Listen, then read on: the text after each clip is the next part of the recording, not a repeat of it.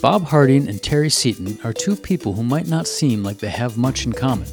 Bob works as a bank executive and, with his wife Shannon, is raising three young kids on a five acre hobby farm in Stafford, Oregon, just east of Tualatin. They have 30 chickens, three goats, a cat, and a dog.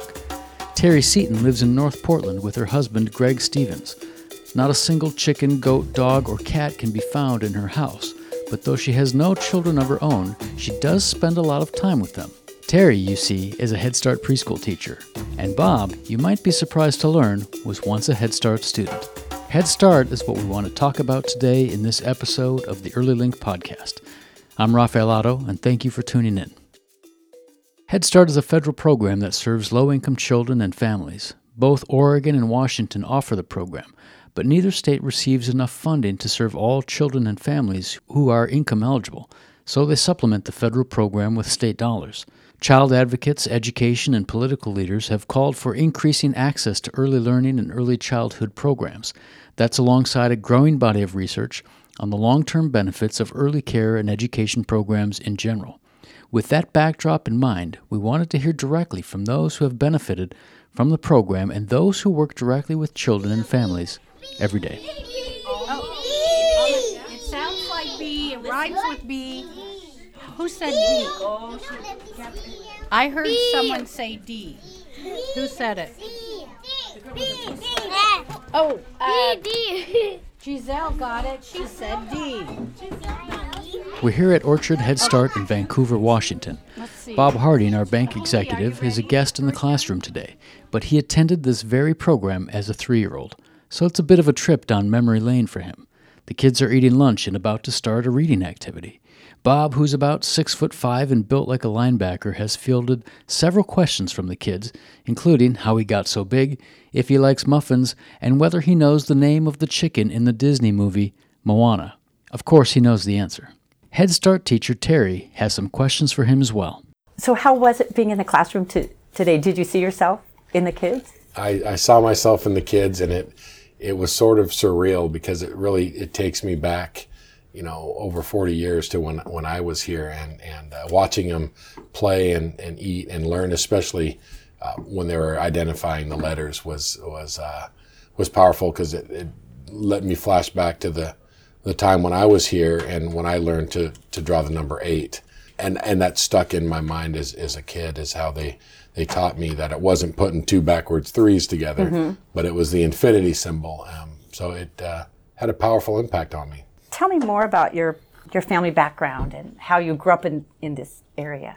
I'm the youngest of four. When I was three, my my dad uh, decided that he was his his line was he's going to pursue other opportunities, and and so my parents got a divorce, and and while my mom was waiting for the divorce to be official, we moved from Olympia to to Orchards, right up the road. Uh, about three blocks away from, from where I'm sitting right now. And that's how I was introduced to Orchard School and Head Start. Um, when my mom, my mom brought uh, my brother and two sisters to, at that point where they were in first, uh, third and fourth grade. And she was holding me and there was no place to put me. She had to try to earn a living selling Avon. And the lady at the, the um, office said, you know, we have a Head Start program. And my mom lit up and that was, that was where our lives turning point was where my mom volunteered at Head Start um, two days a week, and uh, I was able to come here and uh, learn to read and learn, you know, table etiquette and and but they they fed us, um, which we didn't have at the time, and it, it gave my mom time to to go out and earn a living the hours I was in school here. You talk about how it sort of changed the tra- trajectory of your family.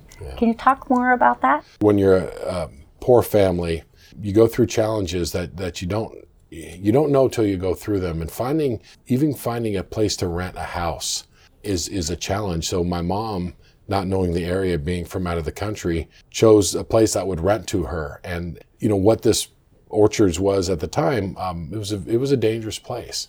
So it was a challenge. Every day was a challenge. It, it was rough to be a single uh, mother with with four kids and and no support uh, no extended family Um, and so having the connection to the school and Head Start, it, it, it I, I, say, and I'm proud to say it changed my life and it changed my, my mother's life. And, and it allowed my mom to, to get on her feet without coming across any of the challenges by not have, by having me safe and my kids safe in school. Um, and allowed her to pursue her career. And she was able to land a job at Linn-Benton Community College, and she worked there for 25 years. So this was your first school experience at Head Start. Yeah, my first. And what do you experience. remember about that? You know, I remember letters and numbers, um, but mostly I remember um, I remember feeling safe and uh, playing, um, and I, I, remember table etiquette. That that mm. you know really how to use a fork, how to hold it in your hand, and and really how to treat other other kids. And and reading was a big part as well. But the things that jump out are numbers, letters, and and uh, etiquette, table etiquette. You talked about how um, you felt safe here, yeah. and that you there were lots of things that you learned. Could you talk more about that, especially your interaction with other sure. children? It was it was my first opportunity to have um, interactions with kids my age, and um, really problem solving and playing and having having partners um, on the playground and in the room, but also learning etiquette and and what is what's okay how to talk to people, how to respect um, other people's feelings, other people's desires, and and really begin that communication process. Because at home, I was the youngest of four from a, a broken family, and we didn't have those barriers. So it really set a lot of the uh, framework to how to um, engage socially with other kids. As I moved on to first grade, I had a good base that allowed me to be a contributing a member of the classroom, not disruptive, to respect teachers, to respect uh, my fellow students. So they really um, sort of taught you how to go to school. Taught me how to go to school, how to listen, mm-hmm. how, how to when to talk, when not to, um, how to engage, and how to how to think. Mm-hmm. Um, it was the first time where I was really asked questions on you know to think and problem solve. Um, also um, how to how to be a good a good friend. Mm-hmm. You know, what is a good friend? And how to treat people. It's what sounds like Head Start's still really important to you today? Yeah. My my passion is supporting kids zero to six, um, uh, especially the ones that that have challenges in their life that need need somebody, um, be institutions. Um, or, or uh, individuals to help them. I have said, um, and I, I say it without pride or emotion, if I didn't have Head Start in my life, um, I believe I would be in jail. And just because of, if you look at what our challenges were. And if you go back to where we lived and the neighborhood, there was convicted felons all around us. And a lot of these people um, spent 20, 30 years in jail. Um, and things that were happening there, um, it, it, was it was a challenge for, for my family and and my mother. So the role models that I had became the educational system, became the school, mm-hmm. and it supported my mom and kept her grounded. And that's, uh, you know, that's something that, that my mom has continually reminded me that it really provided her a pathway to her success as well. Mm-hmm. And, and so I'm, I'm very, very pleased that um, the lady at that front desk um, took the extra step to remind my mom of a program that n- no one even knew about. Mm-hmm. Um, if, if, she had not gone that extra step, um, I think it'd be a different story. Bob Harding, you should know, has recently taken the lesson about being a good friend to heart. A former board member of United Way of the Columbia Willamette, Bob has continued to support Head Start and other programs that benefit his community. As the head of Pacific Continental Bank, he supported charitable giving from his employees with matching funds and paid employees to volunteer at local nonprofits. Giving back has been a big part of his adult life. He continues to volunteer for Children's Institute and enjoys spending days in Salem lobbying for funds. In that way, he has a lot in common with Teri Seaton, who has given her time, expertise, and heart to children and families in many capacities, but most recently as a 25 year Head Start teacher with EOCF, Educational Opportunities for Children and Families, based in Vancouver, Washington. Teri, tell me, uh, is your involvement in Head Start every day, and you've been doing this for 40 years now. Yes. Um, what's your what's your take to people that don't know what Head Start is, or or how do you explain what Head Start is to a person that's not involved with it every day? The thing that's important for me about Head Start and their mission is that it's a really comprehensive program that it provides services not only for young children, but also to the families that we serve.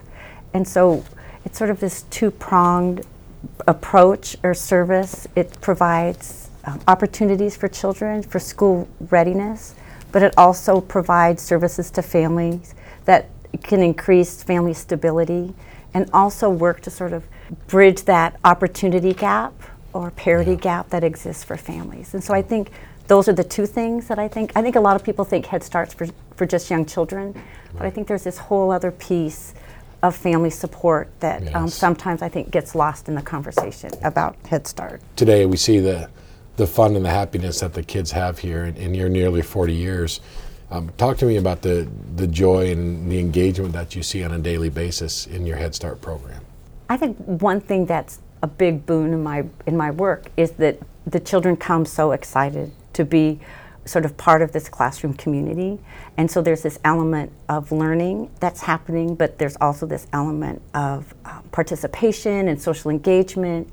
earlier you talked about, you know, safety that you felt. I think it's a, it, we try to create an environment that's welcoming, that's appropriate and culturally appropriate for children.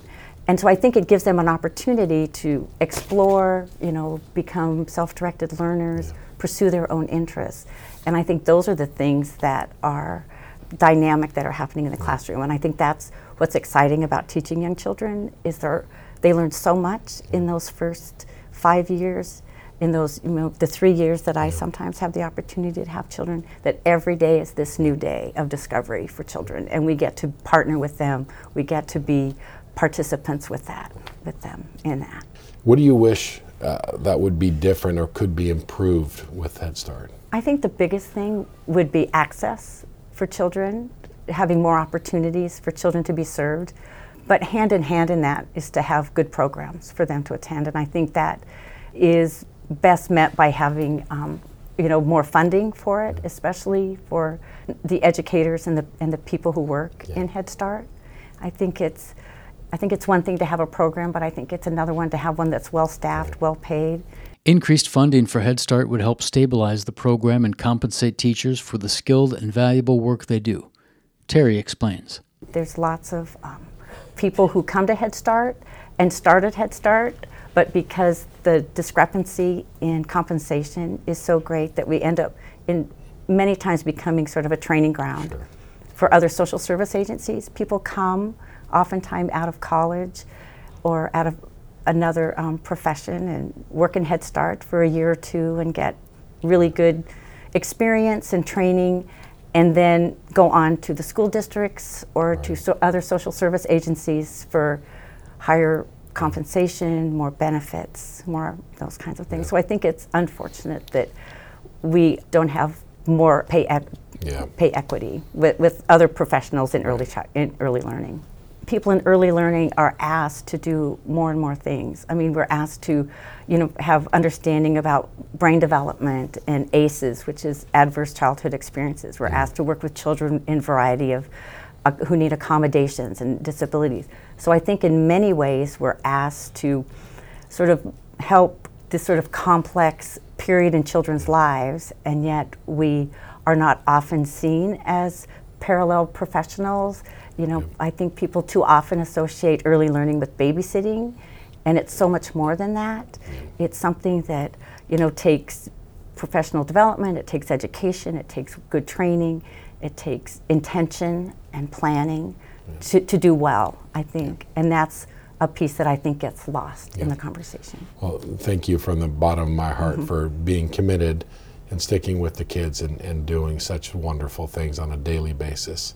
Is there any examples of kids that have come back five or ten years later and you've seen them grow? And how does that feel? So often, I think I'm in, you know, I have these relationships with children that are, you know, when they're very young. And they sometimes come back. I think their memories have faded. I think so often I have parents that have come back and who share their, in a sense, their success stories about what happened, how Head Starts helped them make changes in their lives, provide an opportunity for self sufficiency and stability.